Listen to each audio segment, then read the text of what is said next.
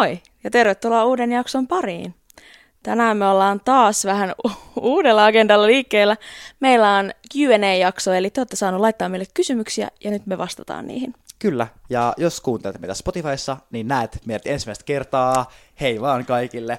Me pyritään jatkossa tekemään meidän jaksot tälleen videona, että se on varmaan vähän kivempi teillekin, niin nyt alkaa uusi vaihe meidän podcastissa. Superjännää.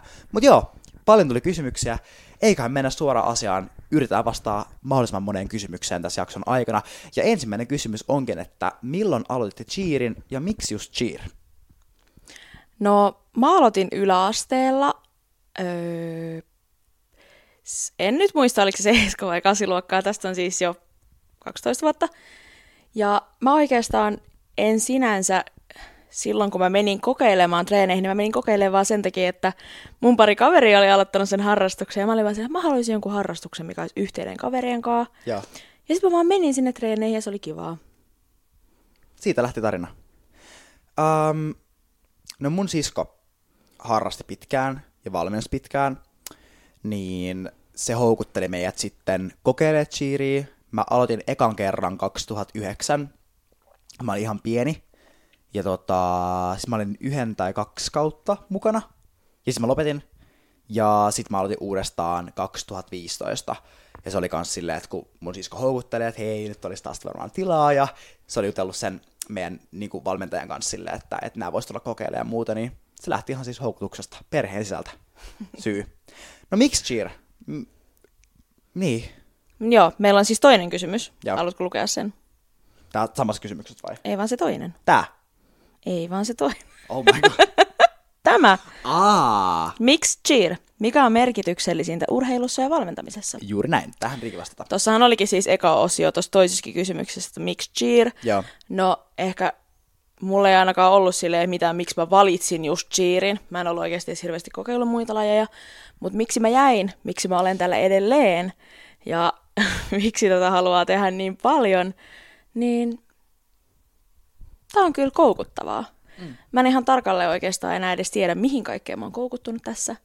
Mutta varmasti se yhteisöllisyys ja sitten se niin kuin jatkuvat mahdollisuudet valmentajana myös kehittyä ja sitten kans mahdollistaa urheilijoille ja joukkueille uusia kokemuksia ja sitä, että pääsee tekemään uusia siistejä juttuja. Joo.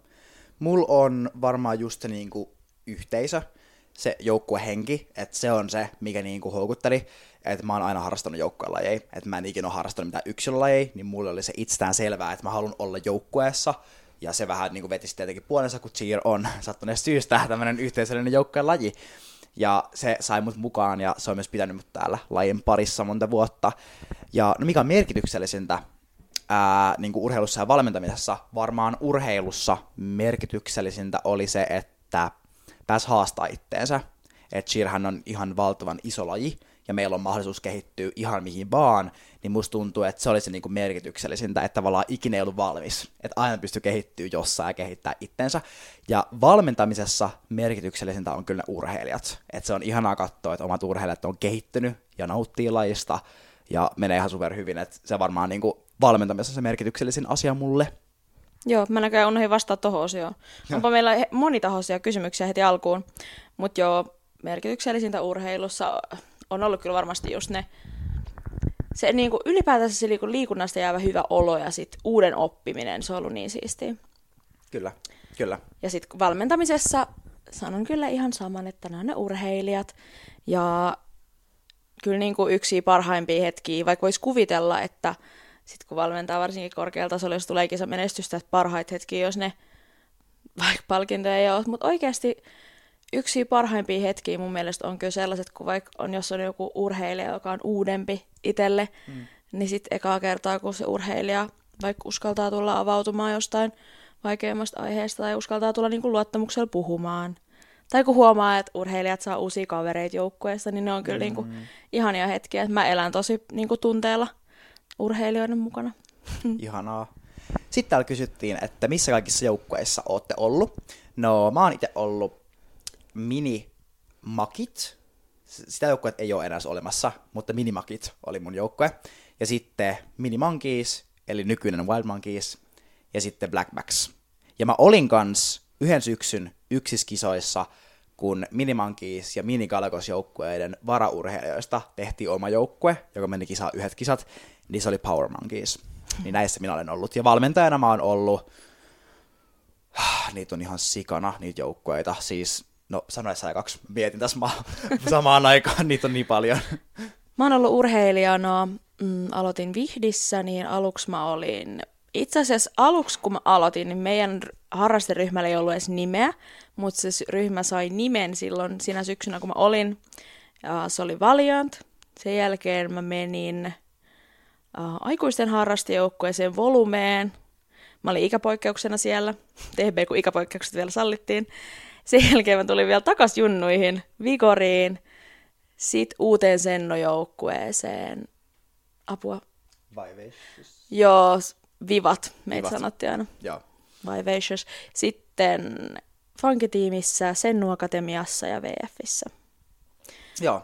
Ja valmentanut on, kyllä mä osaan tämän litanian, Vihdissä, valmentanut ensin Valianttia, sitten Vidalian minit level 1 harraste, funkitiimissä, Chimps level 2 junnut, Bonot level 3 junnut, Jira level 4 junnut, BB level 5 seka, ja valmensin viime kevään myös Sennoakatemiaa, level 6 aikuiset. Ja sitten sä kävit kans VF:llä niin keskiviikko valmentajana. Ai tavallaan niin, mä olin VF:llä siellä myös niin tuuraajana. Kyllä, kyllä. Mä oon valmentanut minikibboneita, joka on niin lasten ihan alkeisjoukkue. Sitten mini Gueret lauantain ryhmä, eli siis lasten alkeisryhmä. Sitten mini Maroons, level 1 minit. Mini vervets, level 1 minit. Mini Galagot, level 2 minit. Sitten BBtä, level 5 junnu seka. Ja nyt VMI, youth level 4. Ja sitten mä oon valmentanut kans Special Monkeysia. Joo. Ja viime kaudellahan VM oli mini level 3. Mini level 3, kyllä. Kyllä. Millaiset olisi teidän unelmapuvut? Urheilijana vai valmentajana? Okei, jos tietenkin jos mä haluaisin, jos pitäisi itse laittaa niinku päälle, niin mä haluaisin, että se olisi niinku semmoinen, missä on mukava olla. Ei liian tiukkaa. Mä ehkä oikeasti siis, mä tykkäisin, jos olisi sellainen teepaita. Mä oon ollut kateellinen välillä teille sekajoukkueiden. Kenellä on teepaidat, ne näyttää niin mukavilta, mutta toki ne pitkät housut näyttää vähän kuumilta. Jep. En tiedä, ehkä lyhyt hihanen kisapuku voisi olla. Joo. Se voisi olla kyllä jännittävää. Joo. No mulla urheilijana, siis ehdottomasti puku, missä ei ole niitä kiviä, siis mitä ne on, ne timantit, ne kovat kivet. Niin, koska meillä oli hetken BB:ssä ne värivirheyläosat, eli siis meille tuli niinku taustatietona, meille tuli 2019 BB:lle uudet puvut, mutta ne ekat versiot oli virheelliset, että niissä oli timantteja ja niitä oli 2 sävyisiä niitä timantteja. Määrä väri. Kyllä, että ne meni ihan sekaisin. Niin me saatiin sitten uudet puvut, jotka oli strasseilla. Eikö se ole strasseilla? Paljatteja. Niin ne kivet oli ihan hirveitä. Siis mä otin koppia kiinni ja se niinku raapi mun käsiä. Se sattui niin paljon. Niin ehdottomasti siis urheilijana mukava puku, jossa on niitä paljatteja. Ja valmentajana musta tuntuu, että mä tykkään klassisista puvuista. Semmoiset puut, mitkä menee niinku monta vuotta. Hyvän esimerkkinä esimerkiksi gorillojen puut. Että nehän on nyt... Mitä se on ollut 7-8 vuotta melkein käytössä. Aika kauan. Ja nehän on niinku klassiset semmoiset, että ne menee niinku joka vuosi, että vaikka ne on vanhat, niin ne ei niinku näytä vanhoilta. Niin musta tuntuu, että se on niinku, mitä mä valmentajan tykkään. Eli klassinen puku, ei mitään liian niinku ekstraa, koska musta tuntuu, että ehkä liian blingi vanhenee vähän nopeammin. Että semmoinen klassinen leikkaus, klassiset linjat on mun mielestä semmoinen, missä mä tykkään valmentajana. Mä kans sanoisin, että semmoinen klassinen joo, mutta jotain kivoja yksityiskohtia. Kyllä blingiä pitää olla. Kyllä, mutta ehkä mä pääsen kanssa suunnittelemaan pukuja tässä vielä jollain joku vuosi. Kyllä. No sitten tähän kysymykseen ollaan ehkä vähän vastattu meidän tässä, kun laji ottaa enemmän kuin antaa jaksossa. Eli onko cheer koskaan ottanut enemmän kuin antanut? Kyllä. Onhan se. Joo. Mutta itse ainakin sitten, kun huomasin, että se urheilu pidemmän aikaa ottaa enemmän kuin antaa, niin no sit päädyin lopettaa urheilua ja vaihtaa valmennuksen puolelle. Ja kyllä mä sanoisin, että niinku voiton puolella ollaan, koska täällä mä edelleen oon. Niin. Että kyllä se silti, niinku, vaikka välillä se ottaa enemmän kuin antaa, niin kyllä se on kuitenkin, sanoisin, että tähän mennessä aina on ollut, vaikka on ollut rankkojakin kausia, niin aina se on ollut sen arvosta. Joo, mulla oli kans sama, että se urheilu otti enemmän kuin anto, ja mulla ei vaan niinku psyyke enää kestänyt, olin ihan burnoutissa, niin sit lopetin urheilun, ja nyt on vaan valmentanut, ja tää on ollut kyllä hyvä ratkaisu, että just mulla on sama, että on ollut niitä vaikeita kausia, on ollut niitä vaikeita hetkiä, mutta kyllä niinku ollaan voiton puolella, että ei niinku valmennus tällä hetkellä ota enemmän kuin antaa, että nyt musta tuntuu, että se antaa paljon. Nyt on hyvä hetki tällä hetkellä. Hei, voidaanko tästä mennä, kun nyt se tuli tällä hetkellä, eikö meillä ollut kysymys, että oliko talvenäytösohjelma hit? Joo, mennään siihen kysymykseen. No, suora vastaus ei ollut hit. Kummallakaan meillä. En tiedä, oliko me näytöksi yhtään hit-suoritusta. Tuskin. VF:llä oli aika ehjä kokonaisuus. Joo. Mutta hyviä suorituksia oli kyllä. Siis jos vertaa niinku viime vuoteen, niin hyviä suorituksia oli kyllä paljon. Ai, sä ajattelit analysoida nyt niinku tälleen koko joukkueesta. Mä ajattelin siis kertoa vaan omasta joukkueesta. Joo, kerro. Ei ollut hit, mutta oli aika onnistunut kokonaisuus. Ja niinku siellä oli paljon hyviä kohtia ja mä oon tosi tyytyväinen siihen, että jo tälleen talvinäytöksessä saatiin niinku esiintymisessä tuollaisessa isommassa ohjelmakokonaisuudessa, niin saatiin niinku vaikeille taidoille onnistumisia ja mä oon kyllä siis tosi innoissani ja mun oli vaikea rauhoittua eilen illalla nukkumaan, koska mä olin jotenkin aika haipeissa tosta näytöspäivästä. Joo. Ja nyt on ihan sikautua, että pitäisi jäädä tämän päivän jälkeen lomalle. Niin. Miten laitetaan cheer-aivot pois päältä? Ei, siinä on mun kysymys pysty. Teille. Niin, kertokaa. Niin, kertokaa meille kommenteissa. Meidän ohjelma ei ollut myöskään hit, mutta siis tosi hyvä ohjelma. Et meillä oli valtaosa kohdista oli niinku ehjiä, että tippuks meillä... Yksi paristuntti, yksi tunti. Loppuyritys oli vähän semmoista hakuilua, että siellä tippui yksi olkkis. Ei tippunut olkkis, vaan olkkis ei päässyt heti ylös ja jäi yksi voltti tekemättä. Mutta siis niin kuin hyvä suoritus. Oikeasti on tosi tyytyväinen, vaikka eihän se ollut vielä se vaikein versio meidän ohjelmasta, että tulee upgradeja vielä lisää. Mutta meni hyvin. Mä oon tosi tyytyväinen ja mäkin oon käynyt ihan kierroksilla ton jälkeen, että oli kuitenkin hyvä ohjelma ja oon ihan fiiliksissä siitä. No hei! Ohjelmissa kun ollaan, täällä on kysymys, mitä arvostatte eniten kisaohjelmassa? Vain yksi vastaus. Vain yksi vastaus. Aika vaikea. Mulla on helppo. Mä keksin just. Sano. Mä luulen, että sulla saattaa ehkä olla sama, joten mä sanon ensin. Sano. Sitä, että tehdään urheilijoiden tasoisia taitoja. Joo. Että se näyttää niin kuin varmalta ja helpolta se tekeminen. Kyllä. No siis mulla on se, että niinku siisti. Että siisti ohjelma. Niitä on kiva nähdä. Se on mitä mä niinku haluan kanssa mun omalta ohjelmalta, siis meidän joukkojen ohjelmalta. Että se on siisti. Niitä on kiva katsoa, kun ohjelma on oikeasti. Sen ei tarvi olla se vaikein, mutta kunhan se on siisti. Ja siellä näkyy ne joukkojen vahvuudet.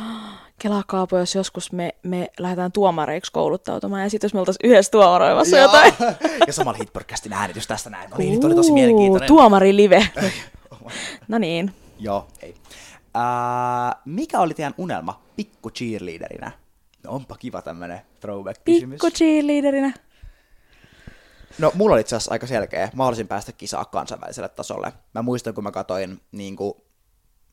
Silloin itse asiassa BB ei ollut vielä päässyt ulkomaille, mutta mä katsoin Funkitiimin nettisivuja, ja siellä luki, että Black Max tavoittelee EM-edustusta. Okay. Niin mä muistan, että se oli se mun tavoite, että haluan päästä niin kuin jollain tavalla kansainväliselle tasolle. No silloin se varmaan oli kyllä EM, koska junnujen MM-kisoja ei ollut vielä, mutta siis kansainväliset kisat, se oli mun unelma.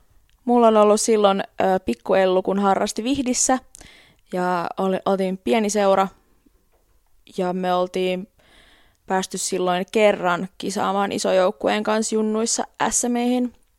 Oltiin siellä 12, mikä oli meille siis kyllä ihan voitto. Niin mä muistan silloin, mulla oli kyllä unelmana se, että mä haluan olla joskus naisten sarjassa ja siellä top 3 kärjessä. Niitä kyllä sitten päästiin kokemaan. Ihanaa. No mitäs meidän lempihiuskoristeet? Taas jos miettii, että mitä itse tykkää käyttää, no sun ei tarvitse ehkä miettiä tätä aspektia. Mä itse tykkään käyttää, jos mietitään kisaluukka, joo, kaffi, ehdottomasti kaffi. Joo, musta tuntuu, että tää on kyllä paha, koska mulla ei oo semmoista yhtä niin kuin the-hiusvaruste, mutta... Riippuu ehkä myös kyllä muusta luukista. Niin, se on tosi, riippuu...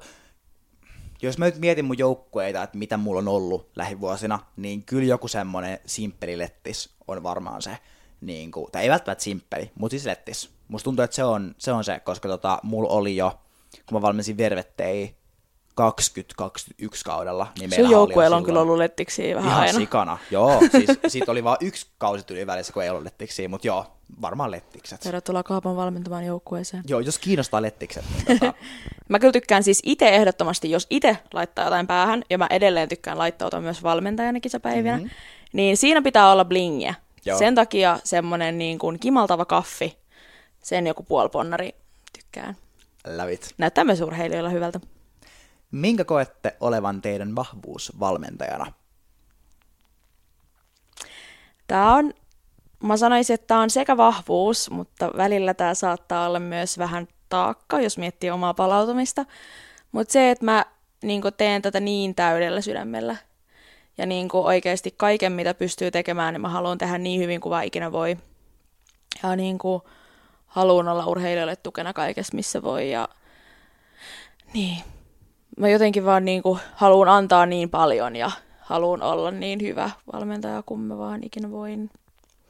Ja elän tosi vahvasti just joukkueen ja urheilijoiden mukana. No musta tuntuu, että mun vahvuus valmentajana on varmaan se lajitekniikka.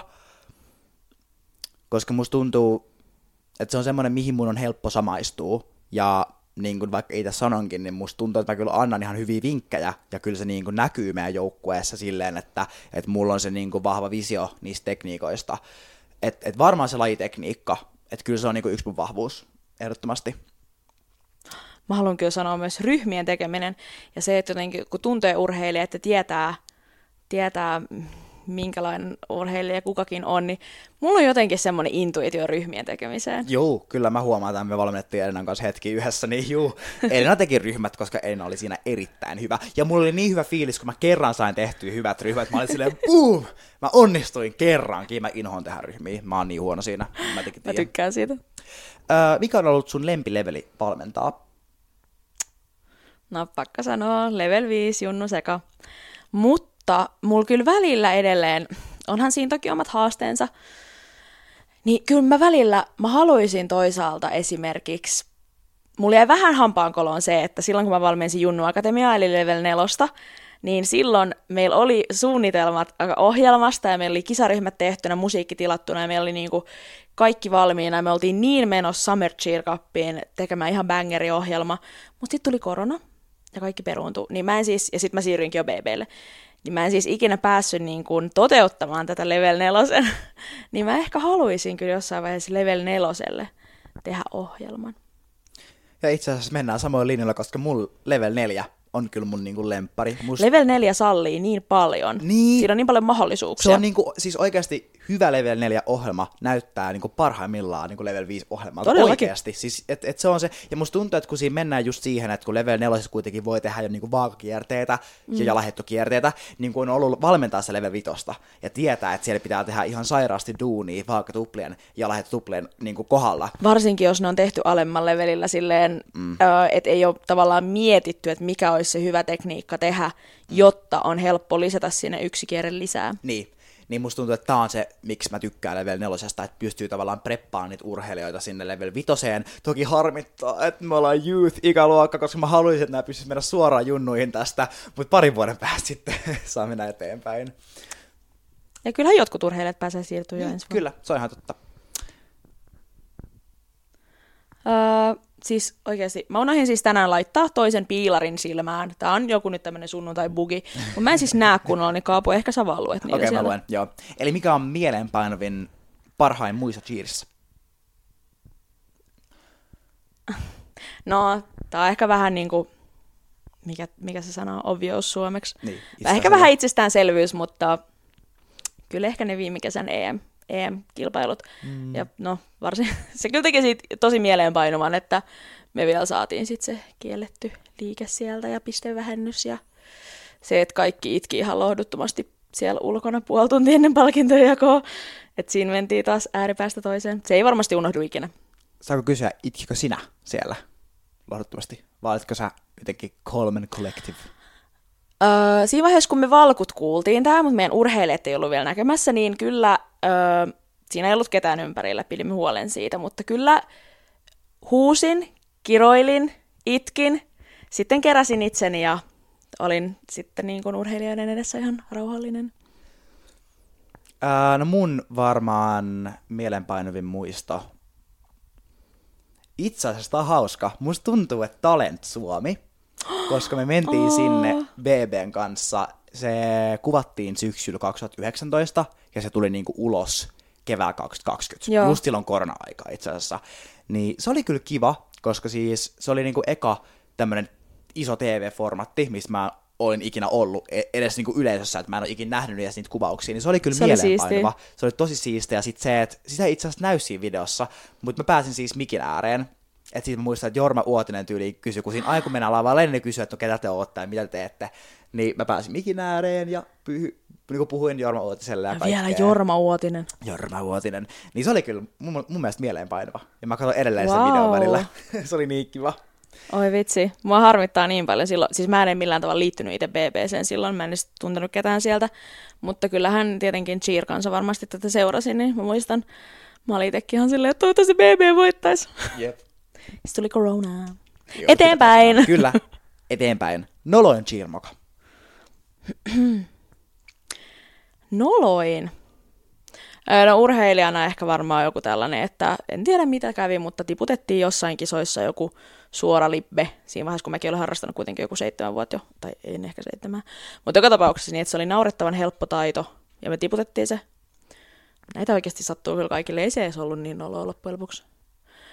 Mutta ehkä se, kun mä olin luvannut mennä soittaa, te olette kuullut tämän aikaisemminkin, jos joku on kuunnellut kaikki jaksot, mä unohdin mennä soittaa toisen meidän seuran joukkueen musiikin, kun olin luvannut sen tehdä, ja sitten ne urheilijat joutu odottaa joku puoli minuuttia siinä lähtöasennossa, alkuasennossa, kun meikäläinen sieltä juoksi hallin toiselle puolelle.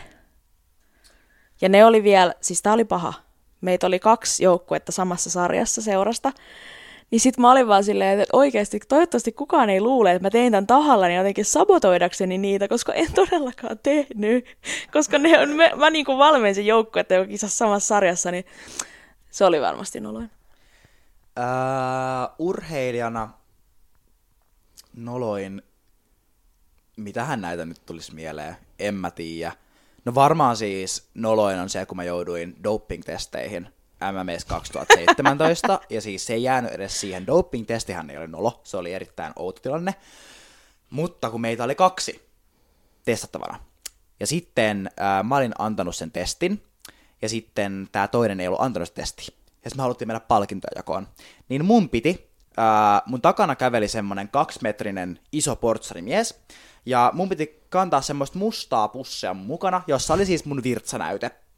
Ja mun piti kävellä se pussi kädessä sinne palkintoon jakoon. Sitten mä olin mun äidille silleen, että kun me tiedettiin, että saadaan mitali, kun meitä oli 3, niin mä olin silleen, että mä en mene tonne palkintojen jakoon pissapussi kädessä. Mä en mene sinne, että nyt keksitään jotain. No sitten onneksi just ennen palkintojakoa se toinen oli se, että okei, hän voi antaa nyt sen testin.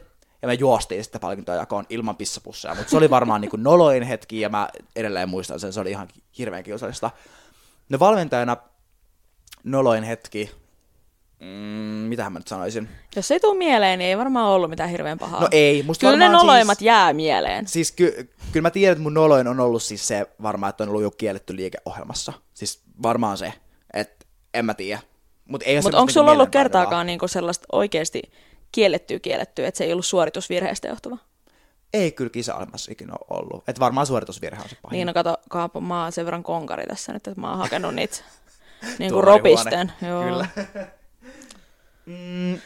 No mikä on parasta valmentamisessa? Mehän sivuttiin tämä kysymys kyllä, mutta voidaan me vielä kiteyttää. Niin, no me ollaan mainittu jo se, että urheilijat, no kun se on niin kuin se juttu. Niin. No varmaan mulla on se, että pääsee niin kuin kasvattaa tulevaisuuden huippu-urheilijoita. Varmaan just niin kuin prosessi on parasta valmentamisessa, että näkee sen kehityksen kauden aikana, että lähdetään niin kuin täältä ja päädytään tänne. Niin musta on joten, niin siis aivan ihanaa sitten nähdä, niin kuin vaikka törmää vanhoihin urheilijoihin tai no oikeasti mä törmään niihin aika usein, varsinkin niihin, jotka on edelleen FT:ssä. Mut sit kun näkee ne niin kuin jossain no gorilloissa tai VFissä ja sit ne tekee jotain vaikeampia taitoja, niin sit jotenkin kyllä aina on ylpeä niistä.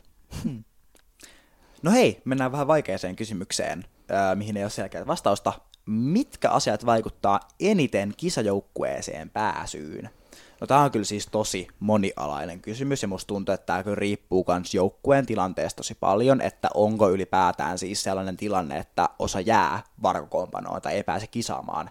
Että se varmaan liittyy ihan siihen, mutta no mun varmaan siis niin kuin selkein on se, että miten urheilija sitoutuu, että miten käy treeneissä, tuleeko ajoissa treeneihin, onko se niin kuin hirveästi semmoisia käytännön haasteita, että unohtaa asioita ja näin, että niin kuin ylipäätään se, miten osoittaa sen sitoutuneisuuden, niin se vaikuttaa tosi paljon sinne kisajoukkueeseen pääsyyn, että vaikka olisi tosi taitava urheilija, joka on niin kuin ihan huippu, mutta jos hän ei niin kuin osoita sitä sitoutumista, niin sitten ei se ole niinku suora pääsy kisajoukkueeseen, vaikka tekisi kaikki vaikeimmat taidot. Että kyllä niinku pitää myös näyttää, että on valmis sitoutua joukkueeseen. Että varmaan niinku sitoutuneisuus on yksi ainakin. Joo, se sitoutuneisuus ja sitten se asenne ja miten ottaa hommat haltuun. Että jos on sellainen urheilija, joka just vaikka on aina paikalla ja niinku yrittää aina parhaansa kaikki osa-alueet treenatessa ja yrittää aina parhaansa kaikissa ryhmissä, niin sitten sellainen urheilija on helppo laittaa sinne kisakokoonpanoon, koska sitten mä pystyn valmentajana luottaa, että vaikka se aluksi ei toimi se ryhmä, niin että urheilija niin tekee kaikkensa, että se alkaa toimia. Kyllä. Ja no toki siis sehän nyt luonnollisesti vaikuttaa, että miten ne kisaohjelman suunnitellut taidot sujuu. Kyllä, kyllä. Mutta kyllä niin kuin kyllä mä itse sanoisin melkein tärkeimpänä sen just toi sitoutuneisuus ja sitten se, niin kuin miten sen treeniaan käyttää hyödyksi. Joo. Ja musta tuntuu, että vielä itse asiassa nykypäivänä, varsinkin junnusekassa, mutta kyllä mä oon huomannut, että meidänkin joukkueessa korostuu siis se, että miten sä oot myös ylipäätään käytettävissä urheilijana, eli siis mitä paikkoja sä pystyt suorittaa ohjelmassa, koska mä muistan esimerkiksi, meillä on ollut joskus urheilija, joka on vaikka tehnyt niin kuin pääpohjaa, tukijaa, lentänyt basketeissa, ehkä noussut olkkiksiin, niin kuin tämmöistä, ja mulla on kanssa, niin kuin meillä VMissä on tällä hetkellä sillä, että meillä yksi pohja esimerkiksi nousee, itse asiassa olkkiksiin nousee pohjia, sitten se, että saattaa olla, että joku tekee vaikka pääpohjaa ja sivupohjaa ohjelman aikana, että sekin kyllä ratkaisee, että jos sä oot tosi ei kankeasti, mutta jos sä niin kun pystyt tehdä vaan vaikka sivupohjaa ja et yhtään vaikka olkkis nousijaa, niin se kyllä niin kun rajoittaa pääsyä, että musta tuntuu, että kun taso menee ylöspäin ja halutaan näyttää enemmän kaikkea, niin kyllä myös semmoista niin kuin käytettävyyttä pitää miettiä, että mitä sä pystyt suorittamaan siellä matolla. Joo, ehdottomasti se, että mitä monipuolisempi on urheilijana ja sit kans niin kuin mitä paremmin toimii eri ryhmien kanssa, että vaikka sä olisit ihan huippu, niin kuin taitava, mutta sä toimit vaan jonkun yhden tietyn pääpohjan kanssa vaikka, niin se kyllä rajoittaa aika paljon, koska kyllä ohjelmatkin tehdään paljon niin kuin kuvioita, niin kuin, tai jotain ryhmiä saatetaan tehdä niin kuin ihan vaan aikaisempien paikkojen perusteella, ainakin itse teen, niin kyllä se on myös, niin kuin, että jos sä toimit niin kuin minkä ryhmän kanssa tahansa ja myös teet monipuolisesti eri juttuja ja myös yksilötaitoja, niin kyllä. Sitten ollaan hyvässä vaiheessa. Onko vinkkejä, miten kannattaisi suunnitella päivää, jos treenit on myöhään illalla? No, mä ainakin miettisin, että missä kohtaa päivää sä saat taukoja. Ihan se niinku tauottaminen. Okei, se voi kyllä olla vähän vaikeaa, jos vaikka koulu on tosi kaukana ja treenit tosi kaukana toisistaan, mutta siis miettisin sitä, että jos on vaikka pitkä päivä koulussa ja sitten myöhään illalla vielä treenit, että onko sulla mitään semmoista niinku pientä pysähtämistä siinä keskellä päivää. Se, että sä pystyt oikeasti vaikka istua alas ja syödä rauhassa, että sun ei tarvitse tehdä läksyt bussissa ja sit sä syöt hirveällä kiireellä menet treenaamaan, että sulla on joku tauko siinä päivän aikana. Että se pitäisi olla mun mielestä tärkeää, koska ei me ihmiset pystytä toimimaan, jos me ollaan niinku 12 tuntia vaan niinku menossa, ettei yhtään pysty pysähtyä. Joo, toi on tosi hyvä. Ja mulla on sitten ehkä toisena näkökulmana tähän, että jos on tosi pitkä aika siinä koulun ja vaikka koulu tai töiden ja treenien välissä, niin sitten myös se, että ei kyllä jäisi liikaa myöskään paikalleen. Niinpä. Ja itse en ehkä suosittele päikkäreiden ottamista siinä välissä. Tai ehkä jos sä pystyt oikeasti pitämään sen siinä 15 minuutissa, niin joo. Mutta useille en usko, että se on ehkä välttämättä hyvä. Että pitäisi saisi jotenkin pidettyä sen vireystilan niin kuin tarpeeksi korkealla niihin treeneihin. Muistaa syödä hyvin ennen sitä. Ja sitten ehkä, että olisi tavallaan, sit kun lähtee sinne treeneihin, kun jos ne on myöhään illalla, niin sitten olisi tavallaan kaikki valmiina seuraavaa päivää varten, ettei enää sitten illalla, kun tulee treeneistä, niin ei olisi hirveästi tekemistä.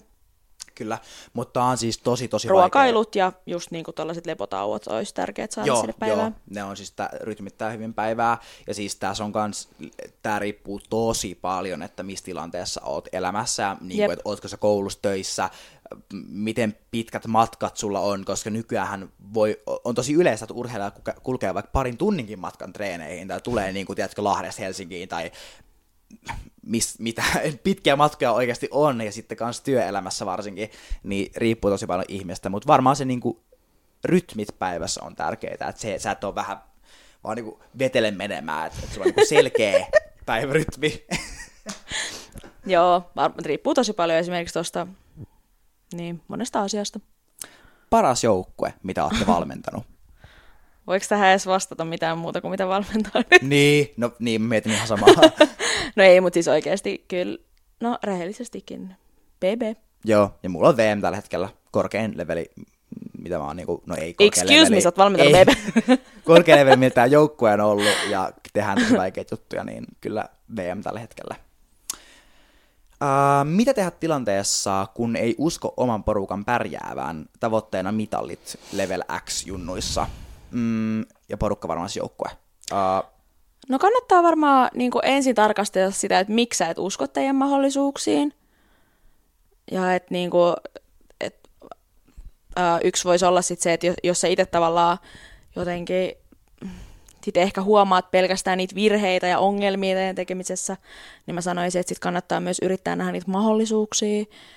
Mutta sitten jos tuntuu siltä, että nyt niinku nyt vaikuttaa siltä, että tämä ei oikeasti ole niinku realistinen tavoite, että jotenkin on tosi kova sarja vaikka ja paljon joukkueita, niin sitten ehkä mä itse tekisin ehkä niin, että asettaisi niinku itselleen sit jonkun tavoitteen tai itselleen vaikka omia taitotavoitteita ja että mitä mä haluan tehdä kisoissa. Mä haluan ländää kisoissa täydellisesti mun akron ja mä haluan esiintyä koko kisaohjelman ajan. Et sit jos, kun tavallaan sähän et voi vaikuttaa niinku muiden kuin sun omaan tekemiseen, niin sitten ehkä jos se tuntuu nyt ihan epärealistiselta, niin sitten voisi valita itselleen sellaisia, mitkä niin sitten ainakin tietää, että ne on sellaisia, mitkä sä pystyt saavuttaa, koska ne on susta itsestäsi kiinni. Kyllä.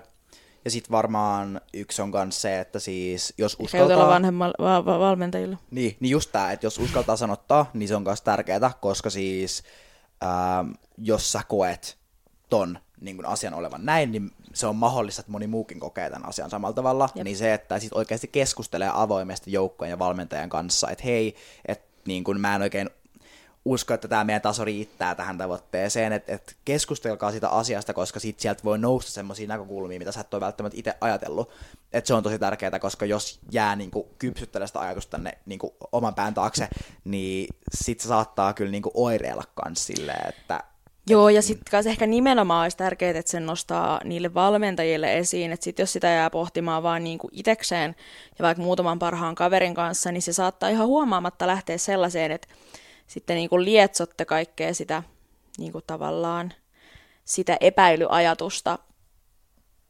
vahvistavaa, vaikka oikeasti, niin sitten saatatte niinku päätyä jotenkin sellaiseen katastrofiajatteluun, että tilanne olisi niinku paljon huonompi kuin mitä se onkaan.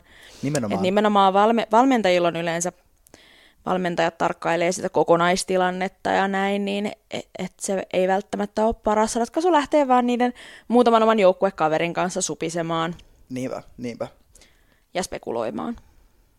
Mikä on pisin kisamatka, mihin olette mennyt, niin kuin mitkä kaupungit?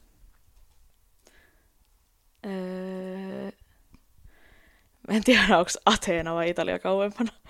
Mut varmaan siis Italia, mutta jos tässä puhutaan Suomesta, niin sitten ehkä Oulu. Joo. Mut kyllä. Italiassa meillä oli pisin kisareissu, että siellä me oltiin melkein viikko. Joo.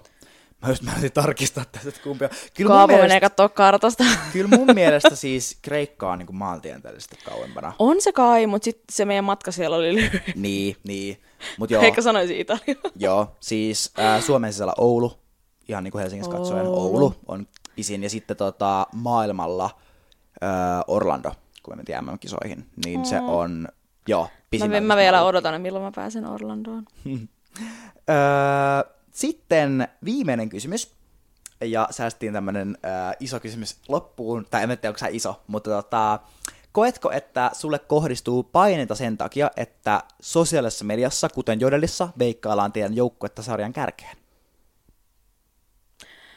No mä en seuraa Jodelia, en oikeastaan ole nyt enää viime vuosina kiinnostunut tollasesta, että mitä meistä veikkaillaan.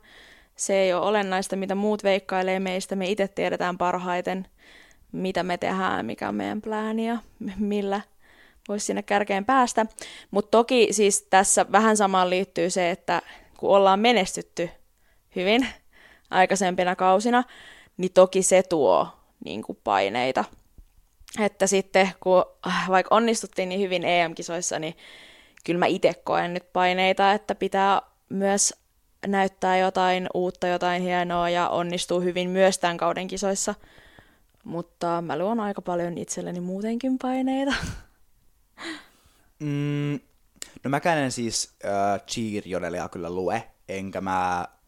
En mä tiedä, tuleeko mulle nyt ihan hirveästi vastaan mitään semmosia veikkailuja.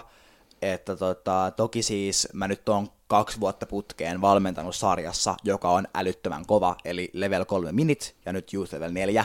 Eli kyllä se tietenkin siis tuo totta kai paineita, kun ollaan ihmisiä, ja se on ihan inhimillistä, että välillä vertailee, niin kyllä mä tiedän, että mulla on paineita, mutta mä oon kyllä niin kuin vuosien aikaan myös oppinut siihen, että ei sillä ole väliä, mitä ne muut tekee, vaan sillä on väliä, mitä me tehdään.